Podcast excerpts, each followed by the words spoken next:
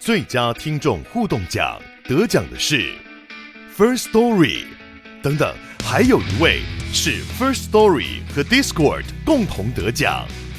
First Story 最新推出的 Discord 整合功能，是为听众管理新标杆，将拥有会员资格的听众自动加入 Discord 群组。这不仅减少创作者的负担，也为听众带来丰富的互动体验，获得全台 Podcaster 一致肯定。体验这个惊人的功能，立刻点击叙述栏连接，让你与听众互动更上层楼。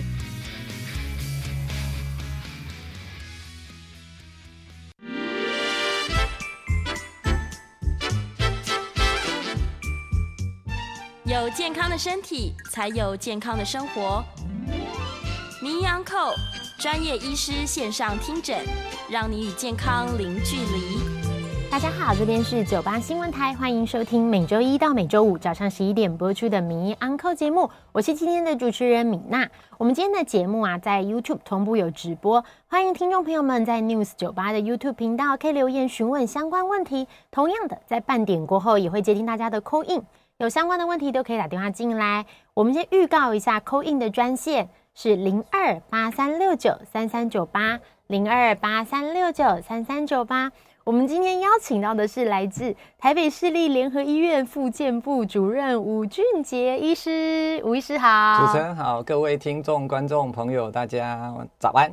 是每次看吴医师，就觉得啊，这边好像又有点酸痛，那边有点卡卡这样。我们今天聊的真的是超级实用，就是每个人都会遇到的，就是到底落枕是枕头选错，还是睡姿不良，还是有什么其他的原因呢？今天就要邀请就是吴医师来为我们解答哦，为什么会落枕？对，就先讲一下落枕这个这个名词啊，啊，就是因为早上起床的时候忽然间头不舒服，一般我们就俗称叫落枕。那当然有的时候不是，可能不是一大早起床的时候，可能你是在做某一件工作的时候，有些人呢是。是低着头去找东西，然后找一找起来，头一抬起来的时候，忽然间就不舒服。那我们我们也会统称叫落枕呐，哦，就是这个忽然间的不舒服，不管你是早上起床造成的忽然间的不舒服，或是做某一些动作的时候，忽然间转个头，哎，你发现不能转的这种不舒服，我们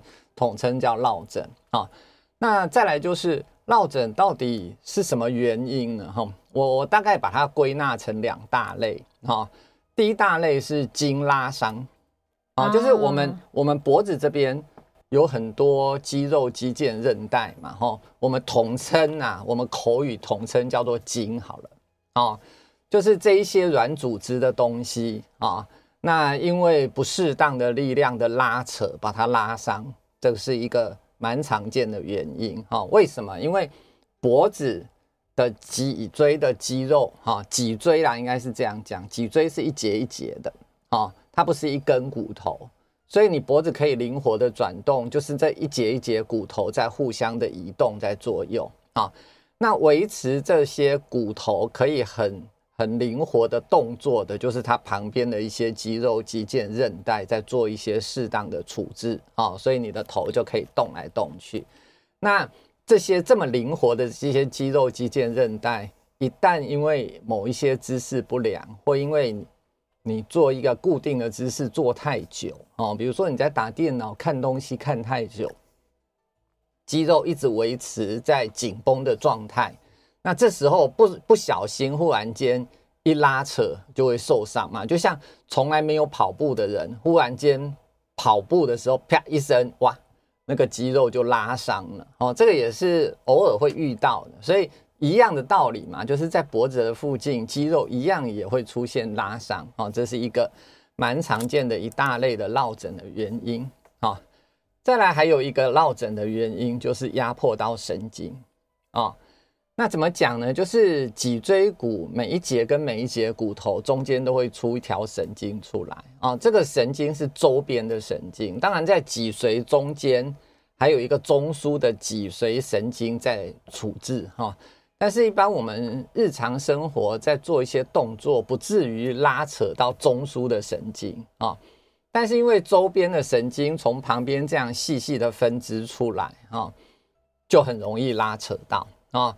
那通常会呃压迫到神经，大概跟长期的姿势不良一样有关系。所以其实跟刚刚讲的，就是我们长期的姿势不良，肌肉太紧绷，造成呃筋的拉伤哦，这是常见的啊。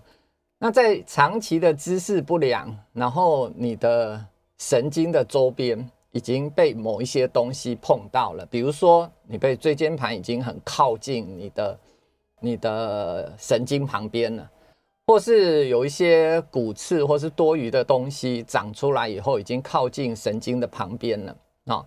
你在持续一个不良的姿势，开始急速的压迫到神经，这时候你也会出现落枕的这种感觉啊，就是就是痛啊，不舒服啊，或是很紧绷。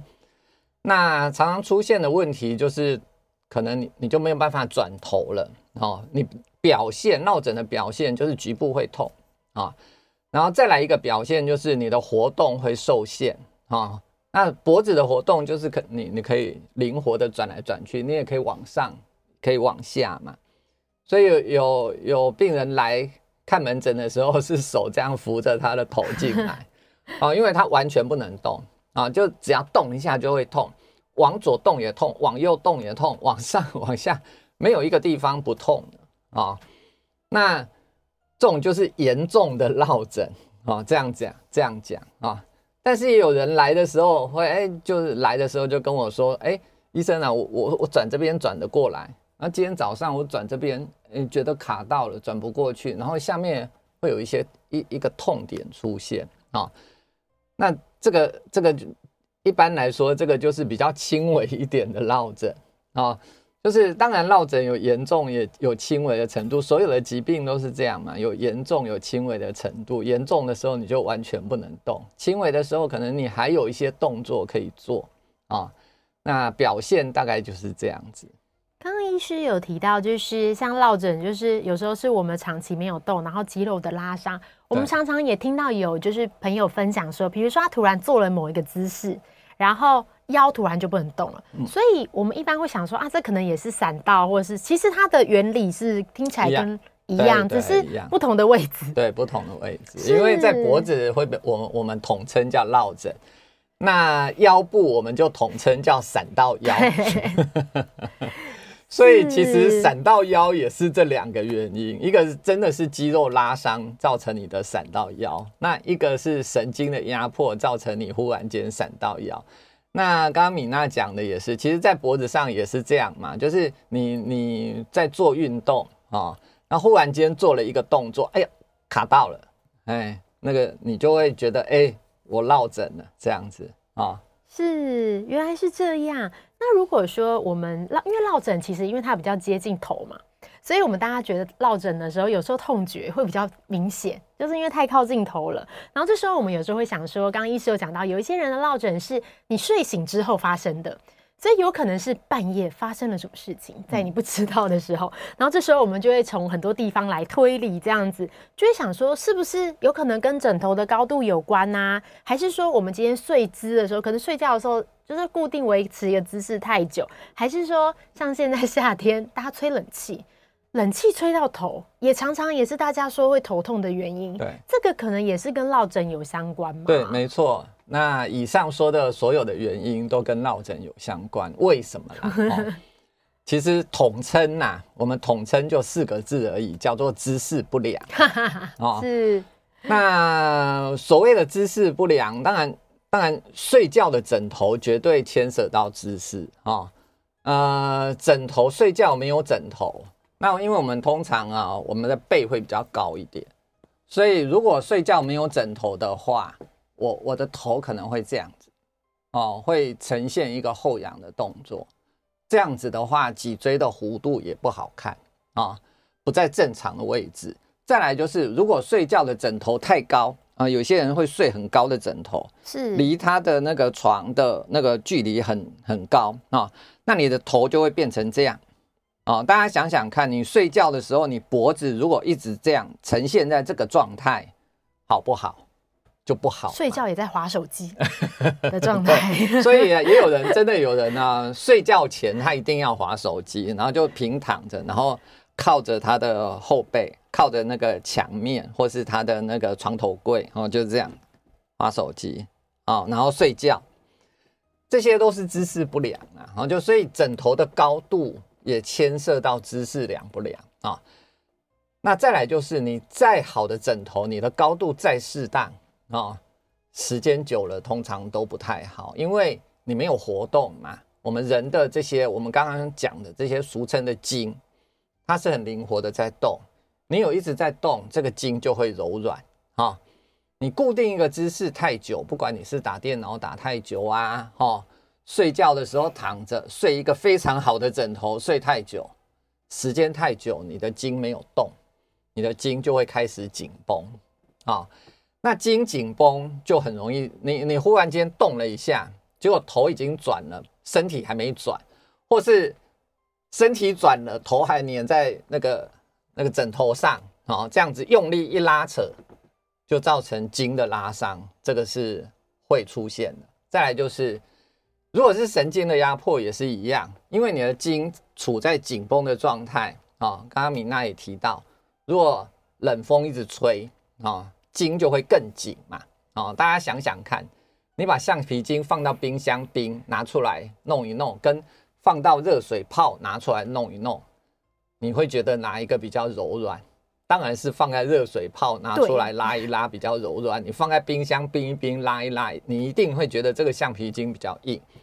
那越硬的筋，在开始动作的时候，当然就越容易出事嘛。所以，如果睡觉的时候，那个刚好电风扇一直对着自己的身体吹，或是冷气啊对着自己的身体吹，可能刚开始你会觉得很舒服，但是睡到半夜的时候，你的脖子一直处在紧绷的状态，又加上冷的这个那个温度，就更容易落枕的出现啊。所以这也是蛮常见的原因之一。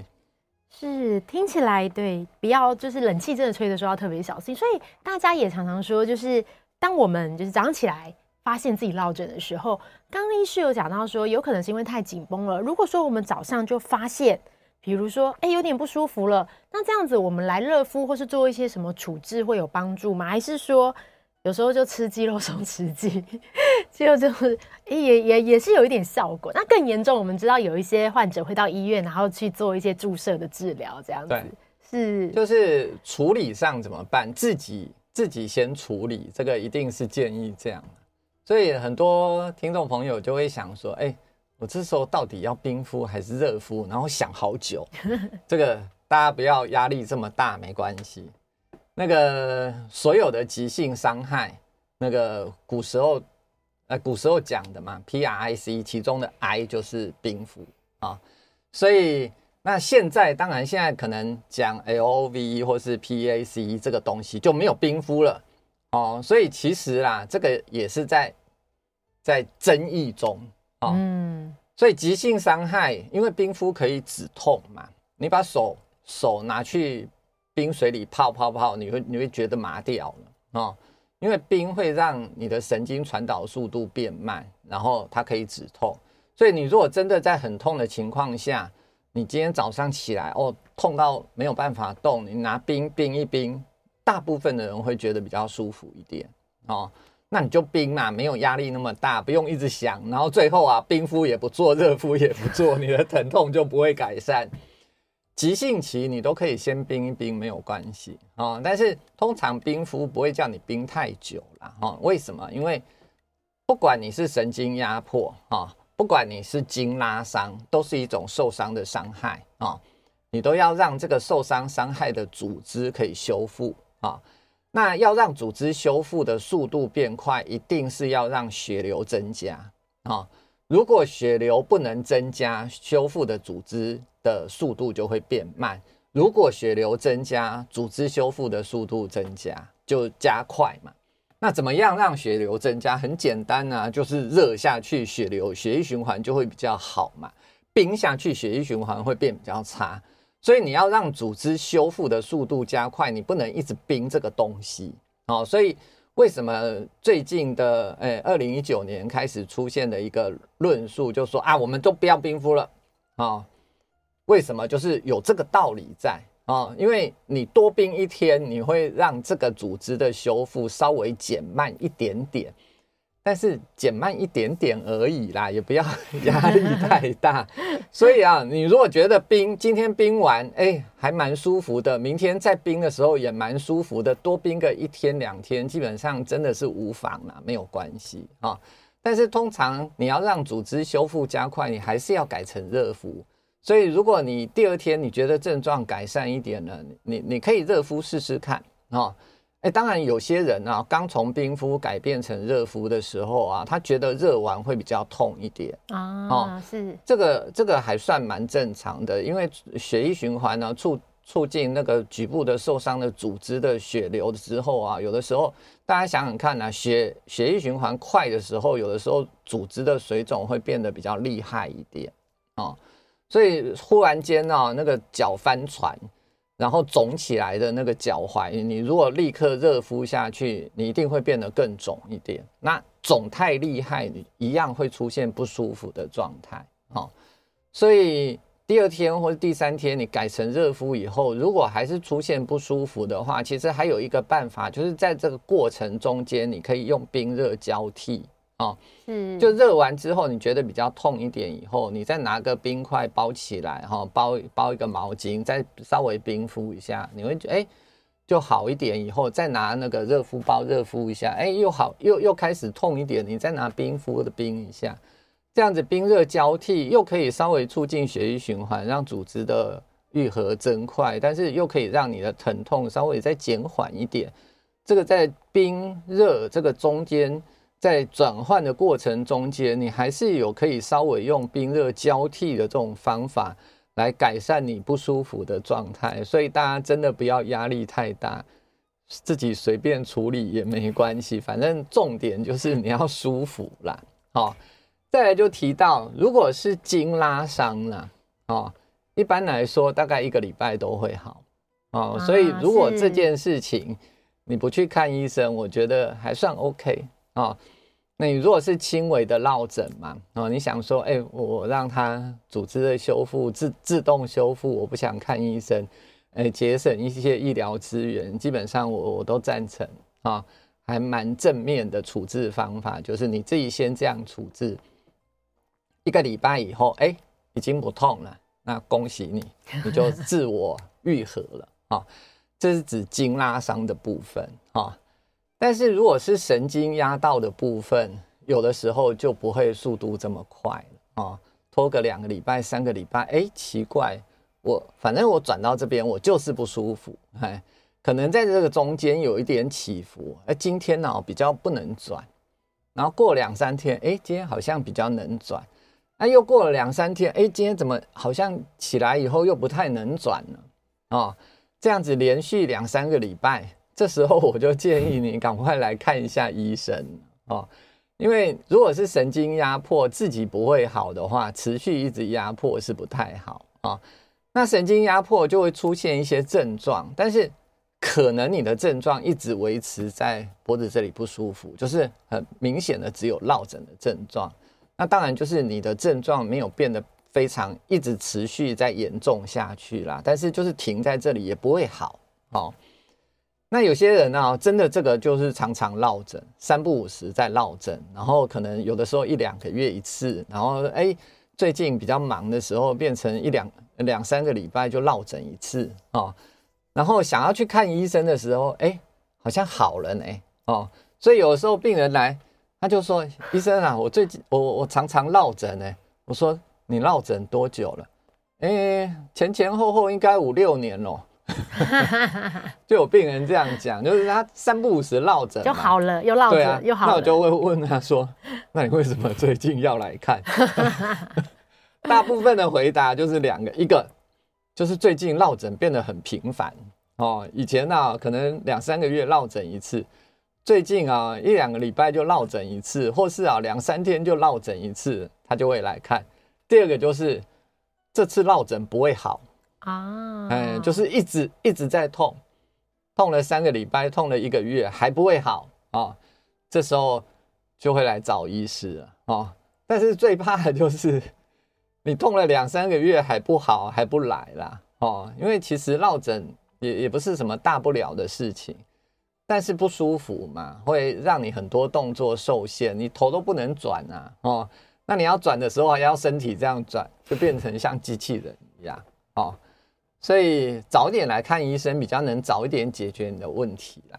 哦，大概是这样。是刚刚有聊到，就是其实大部分如果一般的拉伤，一周内是会好，但如果超过一周了，可能两三周、好几个月就要看医生，因为有的时候如果长期在这样的状况，反而会变成别的问题。对，好像是对这个大家要特别注意。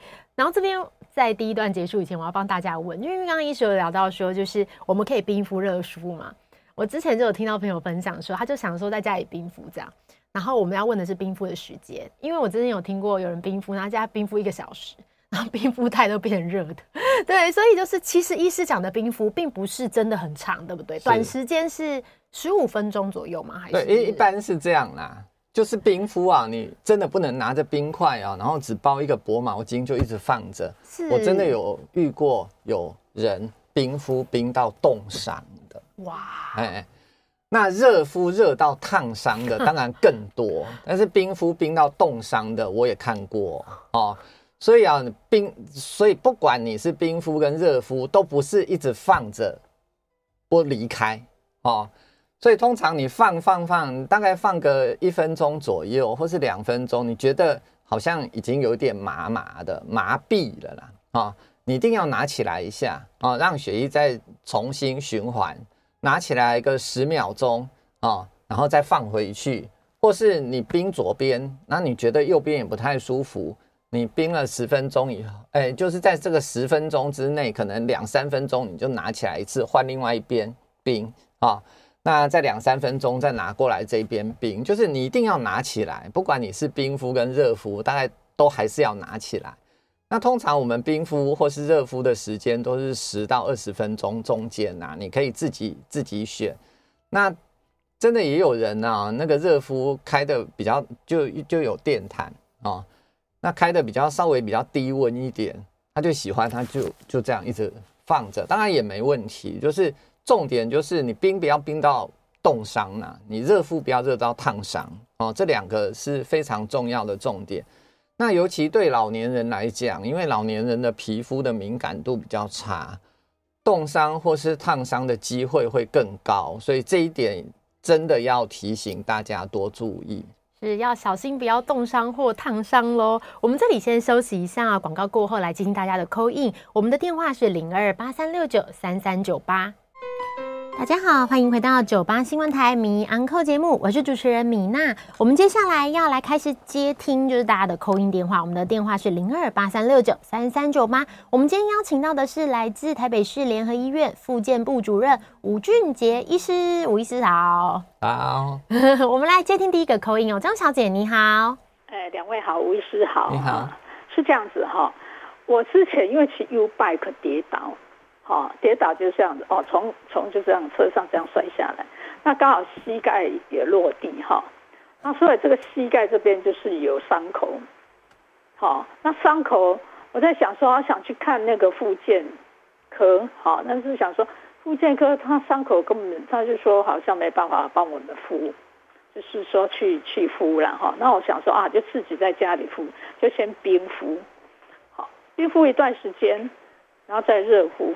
但是我总觉得是不是冰敷太时间太长了，可能冰敷稍微有三十三天四天哈，三天 有有有，对对对，那就觉得好像是后来又热敷哈，啊敷完之后，然后就是有用那个那个叫什么双什么什么水生理食盐水之后，然后再用那个用那个什么什么什么什么那个优点还是什么啊，再加那个什么盐擦眼药的说眼药膏那个，然后这样子敷敷，自己在家敷了。想说啊，这个伤口应该还好，但是好像总共这样子十三个礼拜才才愈合哎，我觉得好像还蛮长的哈。那愈合好好之后呢，我就想说是不是要去复健？那我想没有，我就没有去，因为花花花时间，所以在家里用，就说用热敷，就是每天呢、啊、就就搓这个就膝盖这边用热敷啊，洗澡的时候就用热敷，没事就用热敷、热敷、热敷这样子。到现在应该也算好了哈。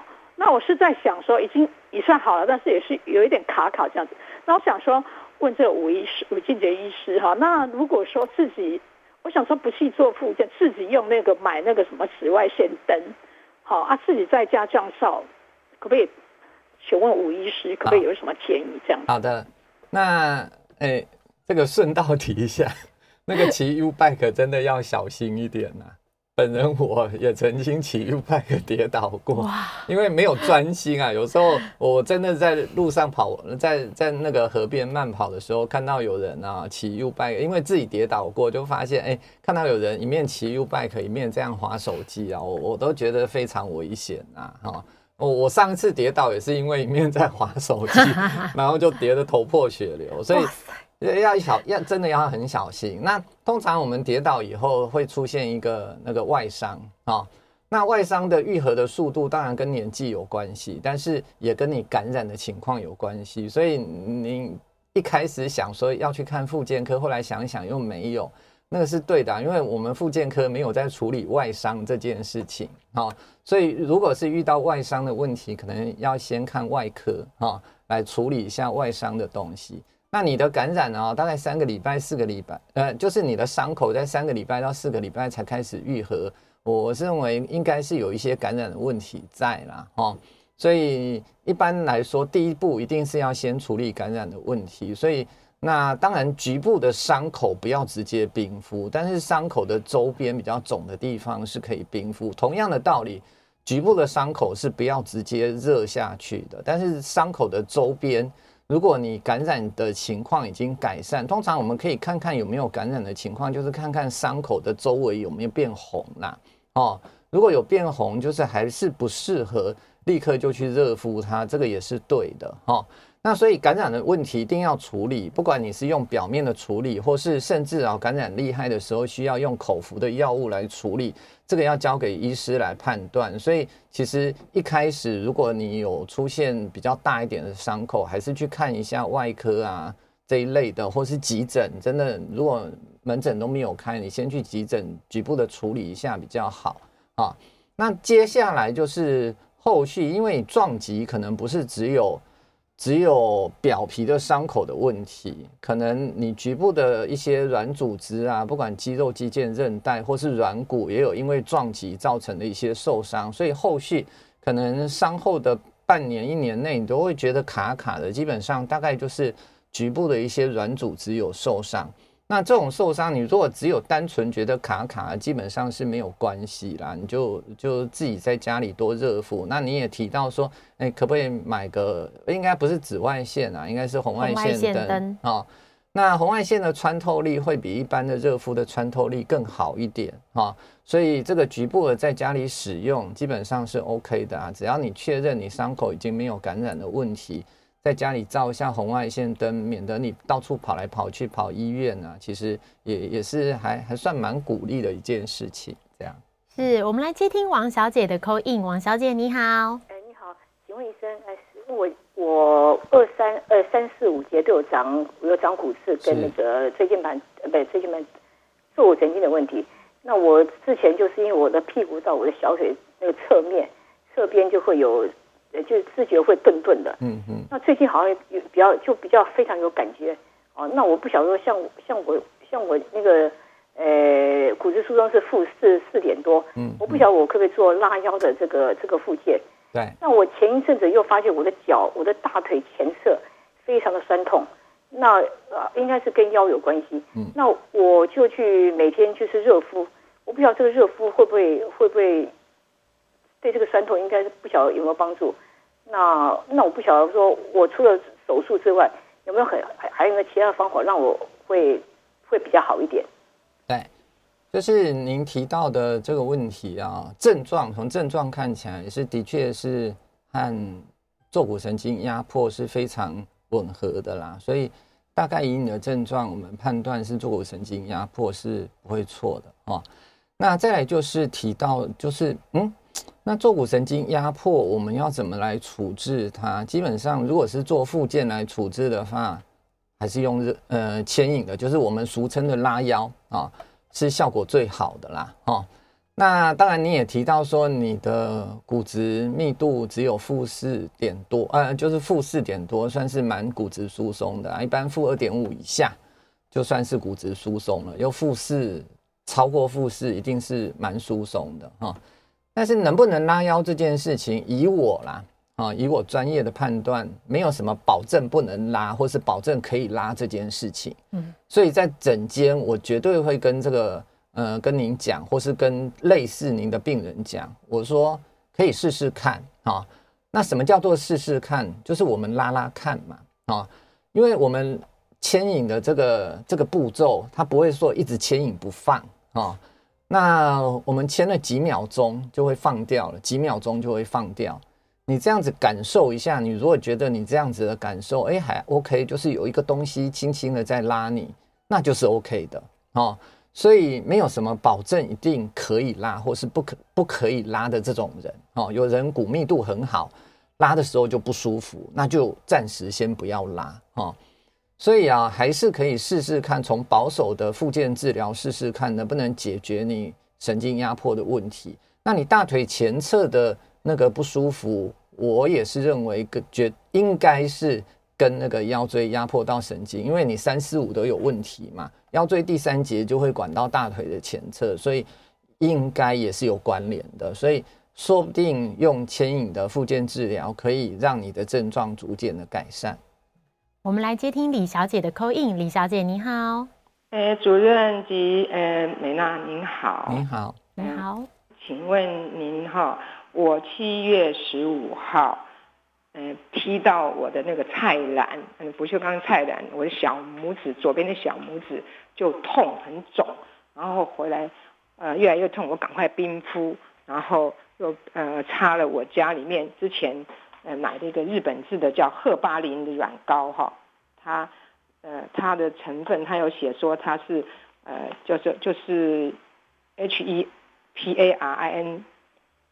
Z，它是这种软膏，它是帮助那个，呃，可以促进消炎镇痛及肌肉行血之用的。我就每就每天擦个两三次，然后，呃，到现在它已经不痛了，可是它还是有小拇指，左小小拇指还是有点肿肿的。那可能可是穿穿鞋子的时候会，穿紧鞋子的时候，它就压到会上面有一点点痛。我还继续擦药，因为我冰敷以后，然后又热敷，热敷以后觉得，诶、快好了，我就没有再热敷了。所以要请教您一下，我现在到下个礼拜就已经快一个月，就八月十五号就一个月。请问我这样子，我继续，我现在已经没有再热敷了。请问我这样子继续下去擦这个巴赫巴林这个软膏可以吗？还是我其实我七月呃八月二号的时候，我有去看了一下骨科。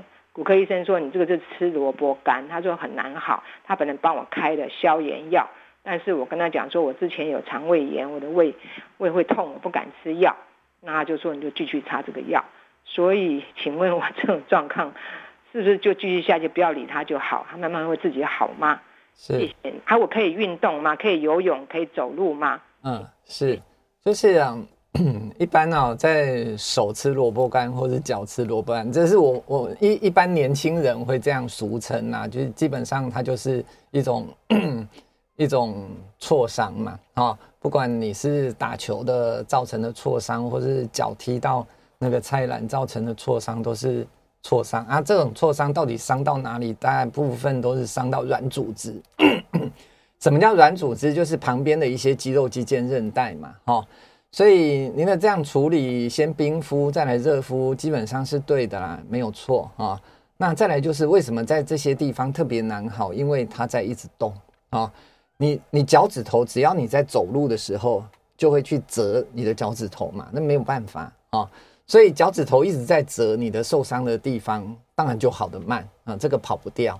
所以你要让受伤好得快一点，基本上你就不要折到脚趾头。那怎么样可以？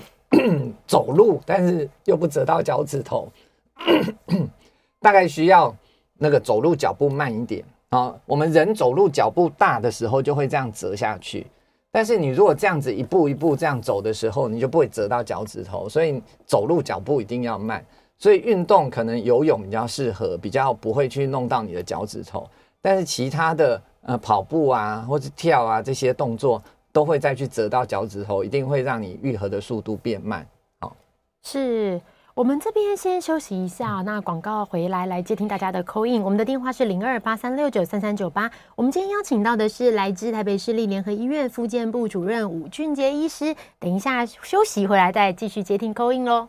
欢迎回到九八新闻台迷 Uncle 节目，我是今天的主持人米娜。我们接下来来接听大家的 call in 电话，我们的 call in 号码是零二八三六九三三九八零二八三六九三三九八。我们邀请到的是台北市立联合医院复健部主任吴俊杰医师。我们来接听陈先生的 call in，陈先生你好。呃，吴主任好，小姐好，你好，你好。我今年足岁八十岁两个月。在今年一月五号中风，中重度的中风，那么现在右手右脚都没力，复健了七八个月，右手没有办法握拳，嗯，还有那个脚的部分是可以走，但是要拿助行器走。请问我们的职能治疗右手？不能握拳，不能拿筷子吃饭，有没有机会可以恢复？恭请吴主任还有美女小美女小姐回答，谢谢您。好，谢谢。啊，那个中风是一件，就是预防是最重要的事情，所以血压啊，还有血糖这一些不良的因子要好好控制好。那一旦中风啊，因为中风伤到是中枢神经脑的部分啊，那不管你是伤到大脑哦，或是小脑，或是盐水啊，都会造成一定的后遗症，这个是永远没有不变的事实啊。哦，那后遗症的大小当然可以利用复健来让你逐渐的改善啊，但是我还是会常常跟我的病人讲说，复健没有保证你一定会好的啊。因为你中风的那一个当下，已经决定了百分之大概八十的问题了哈。你中风中到的地方是控制手部的动作的地方不好，你手部大概就是差不多就是不好啊。你中到的地方是脚的控制的动作不好，大概就是这样。那利用附件可以让你剩余的功能发挥到最大的程度，但是如果你的剩余的功能是几乎是零的话，那那个零根本就没有办法练嘛，哦，所以会造成一个程度的后遗症。但是通常我还是会鼓励我的病友们，就是一定要尽量练啊，就算你练不起来，你也要避免并发症嘛。比如说，呃，那个手有些人是松松的，哦，啊，他就会肿起来。那有些人是很紧的，那个张力很强、很紧绷的。有有些人甚至握到啊，手指甲都会直接抠到那个手掌心里面，然后造成伤口啊。那你不预防做一些动作，预防这些紧，或是做一些动作预防松松的手整个肿起来啊，你就会越来越严重。所以，我们复健的目标可能就不是让你可以动起来，但是是让你预防这些并发症的发生啊。所以可能你要先认清这一个事实，然后针对这一个方面来做适当的处置啊。但是，一旦已经受伤，受伤的那个地方，基本上是目前科技没有办法到达的地方。是，但复健可以维持生活品质，是是一个很重要的事情。我们这边回到 YouTube 这边，有听众朋友们有留言哦，然后。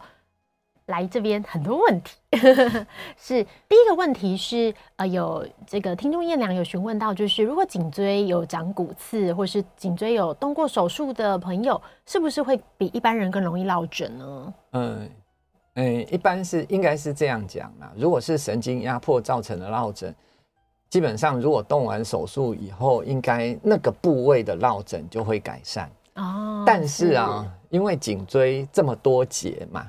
大概不可能每一节都动手术，所以有些人可能动完手术的前一两年落枕的情况改善了，但是动完手术的三四年以后，落枕的情况又开始出现了。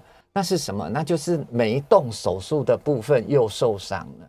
所以啊，不管你是有动手术、没有动过手术的人，维持颈椎适当的姿势这件事情是永远没有办法避开的。所以，没有任何一件事情可以让你一劳永逸，手术也是一样，没有办法一劳永逸。你要注意，你日常生活的颈部的姿势是永远跑不掉的。